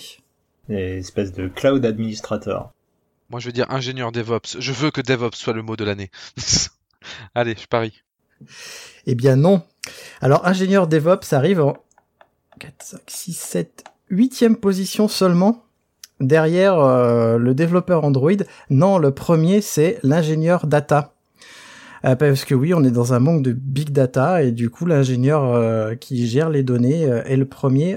il a une progression de 50% devant le back-end développeur qui a une progression de 38%. Et en troisième position, on a le senior data scientist, donc le, je sais pas comment ça se traduirait en français. Et en quatrième position, alors c'est un, c'est un poste que je connaissais pas, euh, le CRM développeur, donc développeur spécialisé dans le CRM particulier. Je pense que c'est vraiment ça, c'est un développeur orienté métier. Donc pour le coup, c'est que des développeurs euh, qui, qui, ont vraiment euh, grandi. Le, les DevOps ingénieurs ou le cloud architecte arrivent vraiment en dernier du coup de ce tableau-là. Je vous mettrai le lien dans la description. Et euh, du coup, vu qu'on parle un petit peu du marché américain, euh, vous, quel est votre euh, sentiment par rapport au marché, la, la chance qu'on peut avoir en tant qu'administrateur système qui suit le mouvement DevOps par rapport à ce marché-là? Moi, j'ai le sentiment qu'on est qu'on n'est pas trop trop mal. Euh, enfin, suffit de regarder les les, les, les, offres justement qui sont postées sur les plateformes comme LinkedIn ou Welcome to the Jungle, j'ai l'impression que tous les jours euh, il y, a, y, a, y a des, de nouvelles annonces euh, ou en tout cas des annonces updatées. Euh, du coup, euh, enfin, du coup pour tout ce qui est mouvance, toutes les personnes qui travaillent sur la CI/CD, l'automatisation les, le monitoring, les backups, tout ça, euh, je pense qu'il y a, il y a même s'il y a, il y a beaucoup d'offres managées, etc. Euh, J'ai l'impression que il y aura toujours, euh, en tout cas, pour le moment, il y aura toujours du taf pour nous, quoi. C'est vrai qu'on a un peu de la chance, on est dans un marché où euh, clairement il y a beaucoup de il y a beaucoup d'offres, donc euh, c'est c'est plutôt cool. Et je pense que c'est un état général. En, moi là je parle vraiment de, ce que je vois au niveau français, euh, que ça soit dans la data, que ce soit dans, dans le développement ou que ce soit même dans la cybersécurité, ça ça marche très bien. Le DevOps encore plus, j'ai l'impression. Et les entreprises en cherchent de plus en plus. Après, je pense qu'il y a aussi un côté magique. Les entreprises se disent faut qu'on passe au DevOps on a déjà parlé, mais c'est je vais recruter trois DevOps, je les mets dans une équipe, j'appelle ça l'équipe DevOps et on passe au DevOps et ce sera magique. Donc il y a peut-être ça aussi qui donne un effet qui est un genre d'appel d'air de recrutement. Mais en tout cas, non, on a de la chance euh, qui est euh, qui est pas mal de d'offres et aussi on a de la chance d'être dans un métier au final qui est assez jeune et euh, il y a pas mal de choses qui bougent, il y a encore pas mal de choses qui se font.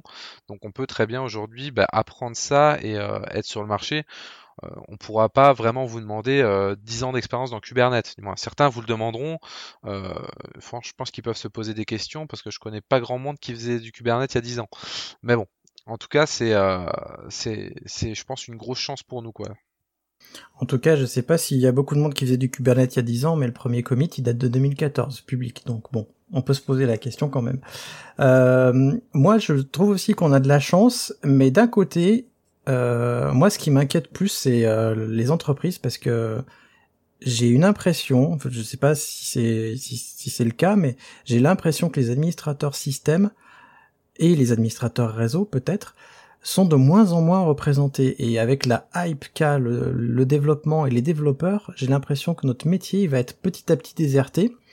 Et même s'il y a des off managés, hein, tu le disais, même s'il y a des off managés, ces off managés là, il faut les architecturer, il faut faire des, euh, des systèmes d'information, il faut penser le système d'information, il faut savoir quel système manager on va apprendre, on va faire communiquer avec moi. Et tout ça, pour moi, c'est pas le travail d'un développeur, c'est vraiment le travail d'un architecte ou d'un administrateur système un peu évolué. Hein. Mais euh, pour moi, il y a un truc dans l'ordre du est-ce que finalement on va pas manquer de, de compétences et est-ce que les boîtes elles vont pas euh, justement avoir des problèmes à force de cette pénurie de compétences? Alors, je pense que là encore, c'est de la dissolution. je pense que le métier d'administrateur système ne meurt pas, il juste, il évolue et il est en train de se dissoudre entre guillemets dans plein de sous-métiers spécialisés. On, le disait, les administrateurs cloud, les administrateurs Kubernetes.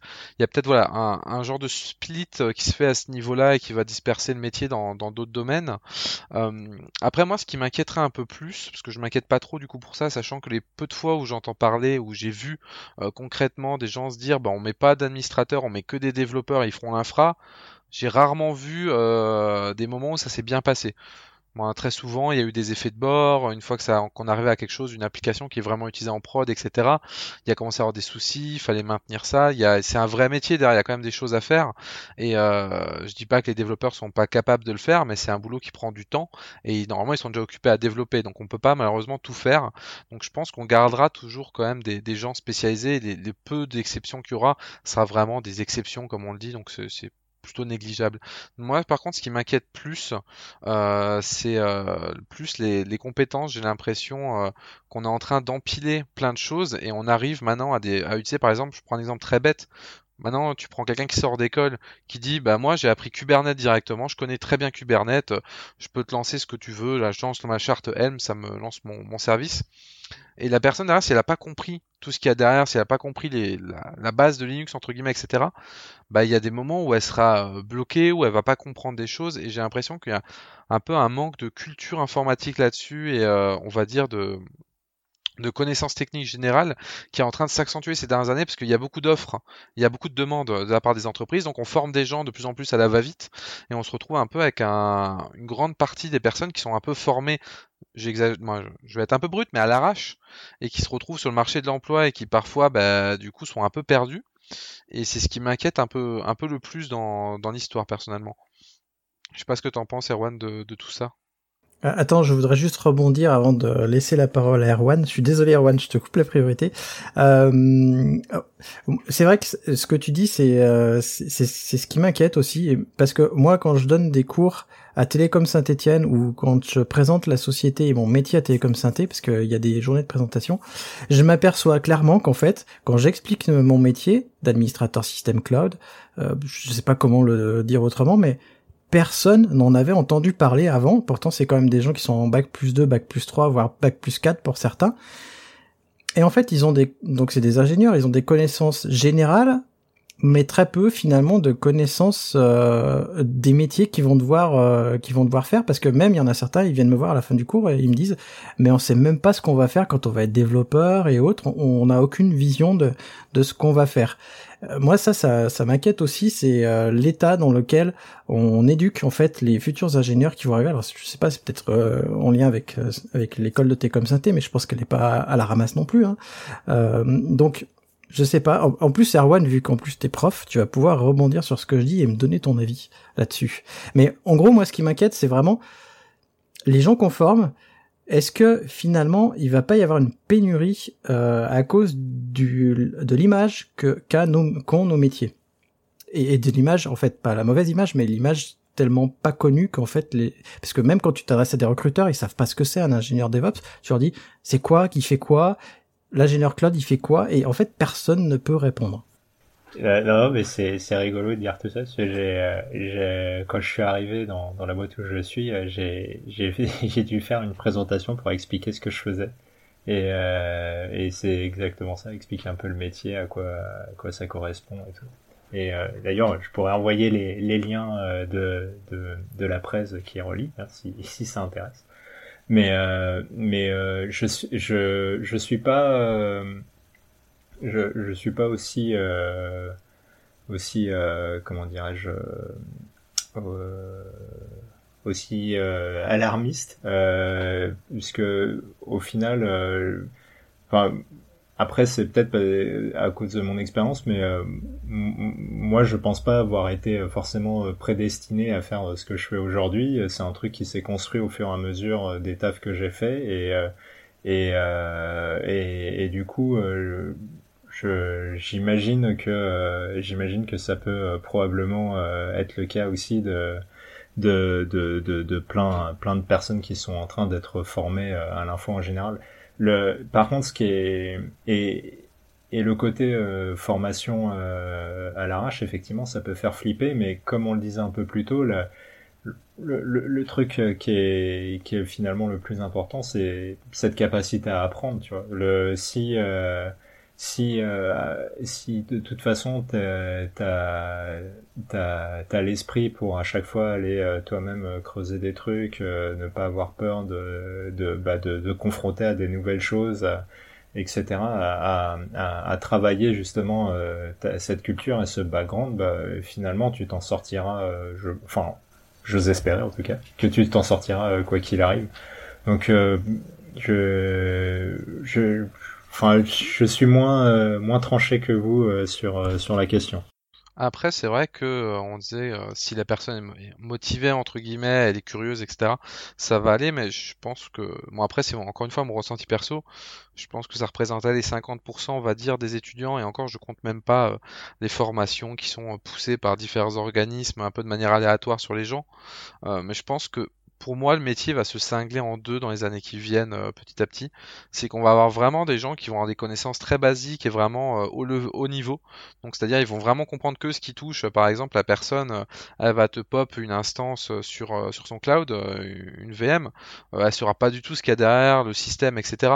Et je pense que ces personnes-là, en fait, qui vont être formées comme ça et qui sont des personnes qui sont pas forcément intéressées, qui veulent juste un job, et c'est tout à fait honorable. Hein, on a le droit de, de travailler juste bah, pour se nourrir bah, ces personnes-là, il va en avoir de plus en plus dans nos métiers parce qu'il y a du, de la demande et petit à petit, les gens qui sont, euh, on va dire, plus à même de rechercher, qui s'intéressent un peu, qui vont faire des recherches, etc., vont euh, petit à petit euh, encadrer plus ces gens-là et vont, vont avoir tous des rôles plus ou moins s'approchant de lead tech pour un peu, voilà, diriger tout ça et pouvoir permettre à ceux qui font juste de l'exécution entre guillemets d'avancer. Moi, c'est un peu ce que j'ai l'impression de se voir dessiner en trame de fond actuellement.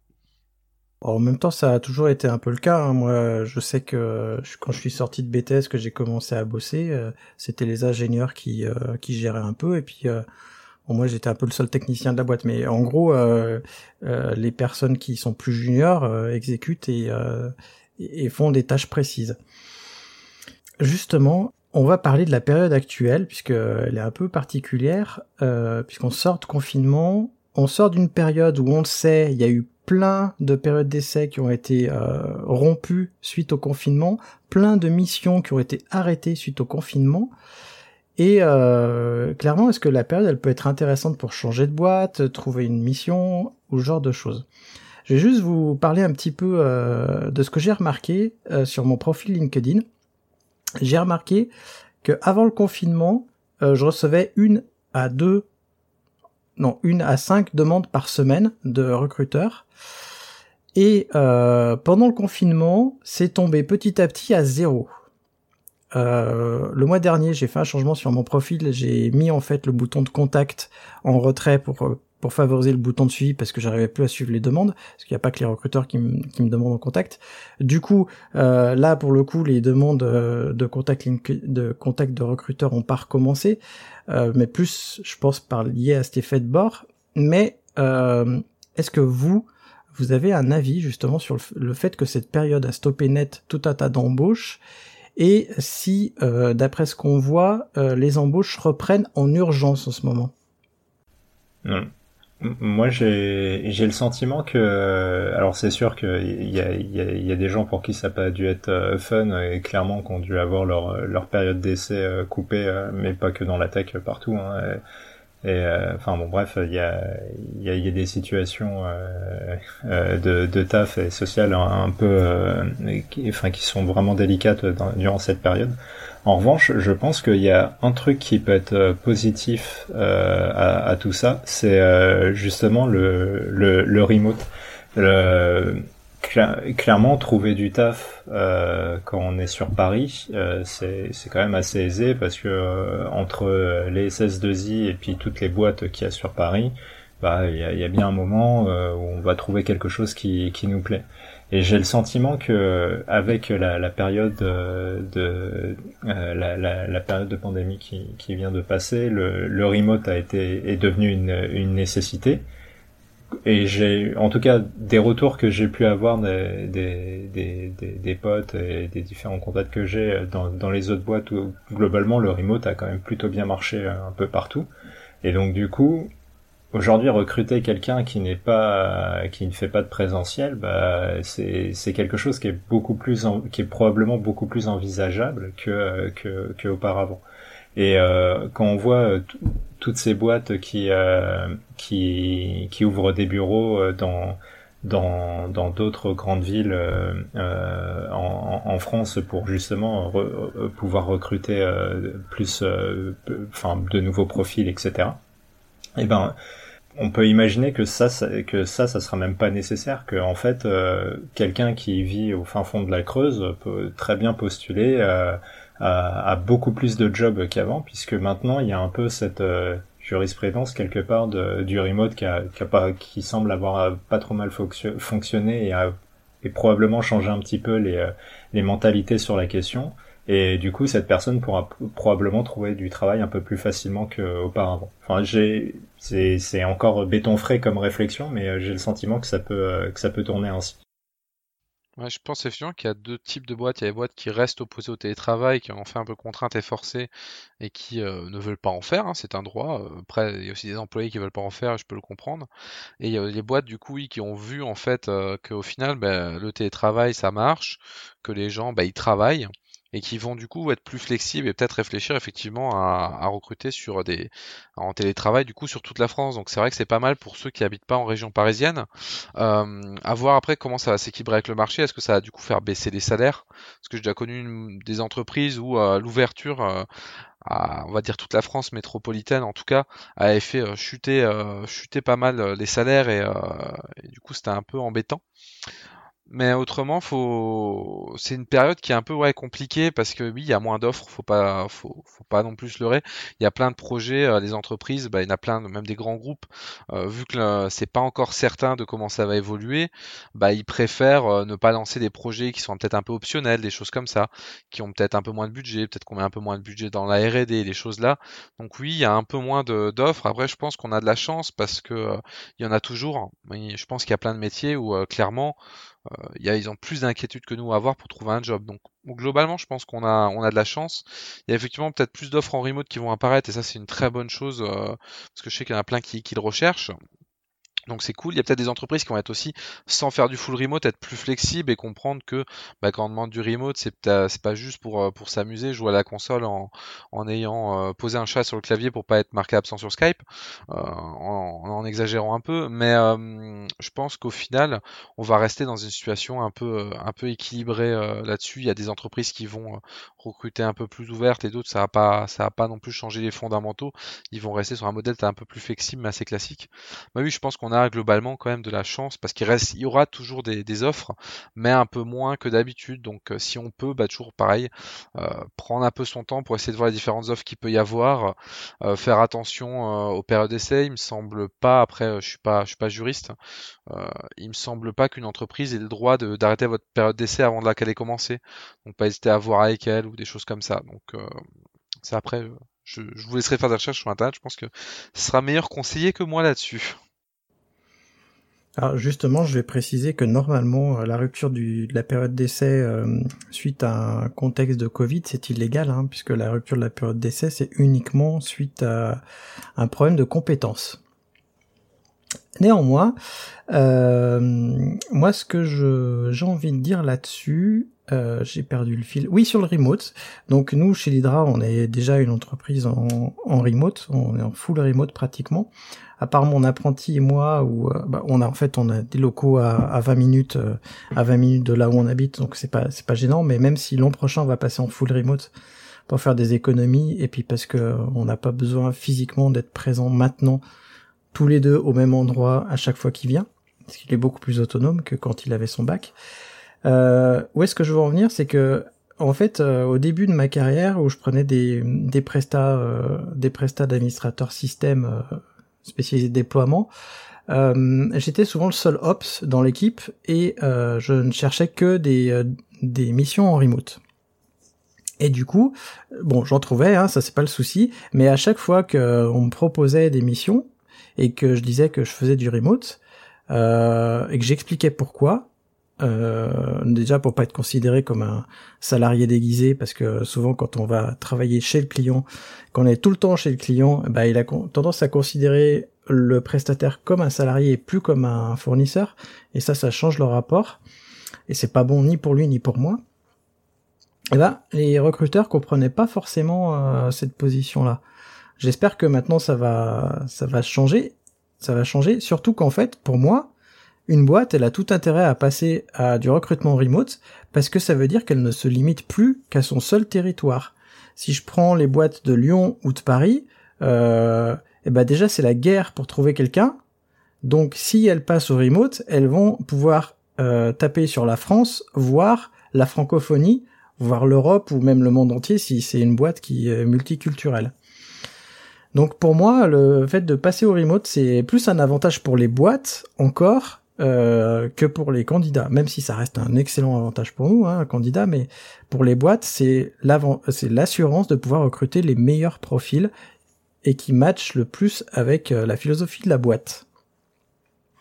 C'est un peu euh, ce que ce que j'évoquais un peu plus tôt, c'est que il y a, y a plein de boîtes qui ont ouvert des locaux dans dans d'autres grandes villes de Paris justement pour créer l'attractivité la, et pour et pour recruter euh, sur place, mais en vrai, euh, ce, move il sera même plus nécessaire et euh, enfin, on peut imaginer que ce move ne sera même plus nécessaire pour permettre aux gens de ces régions ou de ces villes de, pouvoir postuler dans ces boîtes. Après, oui, c'est vrai que le faire du full remote, c'est quand même un, mindset différent. Je pense vraiment, moi, je différencie en trois. Je différencie les boîtes qui sont totalement opposées au remote, les entreprises où euh, tu vas pouvoir faire du remote de manière flexible. Et ça, je pense que moi, de mon, point de vue, c'est ce que je préfère à l'heure actuelle, c'est pouvoir être dans une boîte et me dire, si demain ça m'arrange d'être en remote, je suis en remote, il n'y a pas de questions à se poser. Euh, et il y a des entreprises qui font du full remote. Euh, moi, le full remote, euh, je sais qu'il y a beaucoup de gens qui sont qui sont pas fans et je peux comprendre parce que ça change beaucoup de choses. des fois, c'est pas toujours facile déjà de trouver un endroit au calme chez soi. Euh, alors je sais, on peut aller dans des euh, dans des dans des coworking, mais c'est pas pas forcément pareil. Et ça peut être sympa de temps en temps quand même de, de faire des de se retrouver un peu en live, d'organiser des choses et des trucs comme ça. Mais après, bon, ça dépend, dépend du type de personne. Et comme disait Erwan, hein, les entreprises, euh, faut pas se leurrer. Il y en a beaucoup, elles ont déjà commencé. Regardez, il y a plein de boîtes, euh, je vais pas les citer, mais il y a plein de boîtes qui ont ouvert des locaux, euh, que ce soit à Rennes, que ce soit à Lille ou dans des villes comme ça, qui étaient du coup avec des, tarifs de vie moins élevés. Il y a beaucoup de cadres parisiens, entre guillemets, qui en ont marre de la région parisienne. Ils ont un peu profité pour sur le truc pour justement attirer euh, des nouvelles personnes. Donc là, avec le remote, oui, ils vont faire pareil. Ils ont fait pareil avec les, villes un peu secondaires, si j'ose dire. Là, ils vont faire pareil avec le remote. À voir ce que ça va donner, mais je pense que ça peut être complémentaire euh, au fait d'avoir des locaux dans, les différentes villes. C'est pas forcément un empêche l'autre. Ah, je pense pas non plus. Après, euh, c'est vrai quand je parle de remote, je parle de télétravail, je parle pas forcément du home office ou du travail à la maison. Pour moi, donc moi j'habite Saint-Étienne. Hein, euh, mes clients ils sont pas à Saint-Étienne, ils sont à Lyon, à Paris. Euh, donc euh, je vais pas me taper les allers-retours Saint-Étienne-Lyon tous les jours. L'idée c'est derrière, c'est de trouver un endroit où on est bien pour travailler. et souvent on peut avoir un espace de coworking ou même on peut avoir un bureau qui a été loué. Moi, j'ai croisé euh, quelqu'un qui était embauché par une boîte suisse qui travaillait dans le même coworking que moi et en fait sa boîte lui payait l'espace de coworking parce que c'était pas loin de chez elle et qu'elle était bien parce qu'elle avait des collègues. Alors certes, c'était pas les collègues de sa société, mais elle avait des collègues de boulot, des gens avec qui elle partageait des choses et ça c'est hyper intéressant. Alors je vais parler de deux sociétés. La première c'est GitLab qui est une société qui est en full remote euh, et eux ils se voient euh, de toute façon tous les jours, tous les jours, tous les ans, au moins une fois, ils font une grande fête où ils se retrouvent tous pratiquement euh, un peu partout euh, dans le monde. et la deuxième, c'est la mienne, c'est Oxalis, c'est une coopérative d'entrepreneurs et on est 200 entrepreneurs dedans et on est totalement décentralisé puisqu'on est répartis partout géographiquement en France et nous on se retrouve à plusieurs moments dans la dans l'année. On a au moins euh, deux moments. La première, c'est l'assemblée générale où on se retrouve. Alors pas tous, hein, c'est ceux qui veulent bien se déplacer, mais ça représente au moins 50% de la société. Et le deuxième événement, c'est ce qu'on appelle la bigre rencontre, où là on se retrouve euh, dans un village vacances à 7 pendant une semaine, où on s'auto-forme les uns les autres. Donc pendant une semaine, on peut voir nos collègues qu'on n'a pas vus depuis l'an dernier ou depuis euh, la dernière AG. Et comme ça, on peut échanger, et c'est vraiment bien parce qu'on se voit beaucoup. Et on a aussi des ce qu'on appelle des groupes locaux. Euh, donc c'est des groupes décentralisés. Il y en a six en France. moi, le mien, il est à Lyon, donc du coup, je vais à Lyon. tous les mois et demi, on se retrouve entre entrepreneurs de la région et on peut discuter. Donc c'est un peu l'entre-deux que tu pouvais évoquer. après, c'est vrai qu'on travaille pas ensemble au quotidien. Pour le coup, avec ces entrepreneurs-là, on partage la même société, on partage le même, le, enfin la même vision de société qu'on veut mettre en avant. Mais il euh, y, a, des, choses à inventer en tout cas. Bon, ben, je crois qu'on arrive à l'heure et demie hein, euh, de discussion, donc on va peut-être passer à la clôture de cet épisode qui a été fort long, du coup, assez intense. Euh, je vais vous laisser le dernier mot de la fin. Euh, ouais, bah j'ai, j'espère en tout cas que ça, ça pourra être euh, l'échange qu'on a eu pourra être utile à, à certains pour euh, pour euh, pour chercher du taf ou ou, ou, ou, ou quoi et et puis moi j'ai j'ai trouvé l'échange très intéressant. Merci à vous. Merci bah, de nous avoir écoutés et je pense qu'il y a, j'insisterai jamais assez là-dessus, mais c'est encore une fois ma vision. Faites confiance à votre instinct. S'il y a une boîte qui, euh, qui vous fait une proposition, bah, vous sentez pas la boîte, bah, vous avez le choix. On a la chance d'avoir le choix, donc euh, choisissez euh, de choisir autre chose entre guillemets sur lequel vous avez un meilleur feeling. Exactement, c'est une rencontre entre vous et la personne qui va vous recruter, ou vous et avec la personne que vous allez recruter. Donc, faut vraiment que vous sentiez bien parce que c'est souvent une une euh, comment dire une longue euh, période de travail que vous allez passer avec ces personnes-là, donc euh, il faut vraiment vous sentir bien. Et surtout, n'oubliez pas, l'amélioration continue, y compris dans vos pratiques, c'est vraiment bien pour être recruté. encore une fois, merci de nous avoir écoutés. Je crois que c'est l'épisode le plus long qu'on aura tourné, enregistré. En tout cas, je vous remercie à tous de votre écoute et je vous dis à très bientôt. Merci d'avoir écouté Radio DevOps. N'oublie pas de noter l'épisode, plus la note sera élevée et plus il sera mis en avant dans les applications. Tu peux aussi le partager, ça nous aidera à le diffuser et à rendre le mouvement plus visible. Si tu as envie de discuter du mouvement, alors rejoins-nous dans la communauté des compagnons du DevOps. À bientôt La balado-diffusion des compagnons du DevOps est produite par l'Hydra.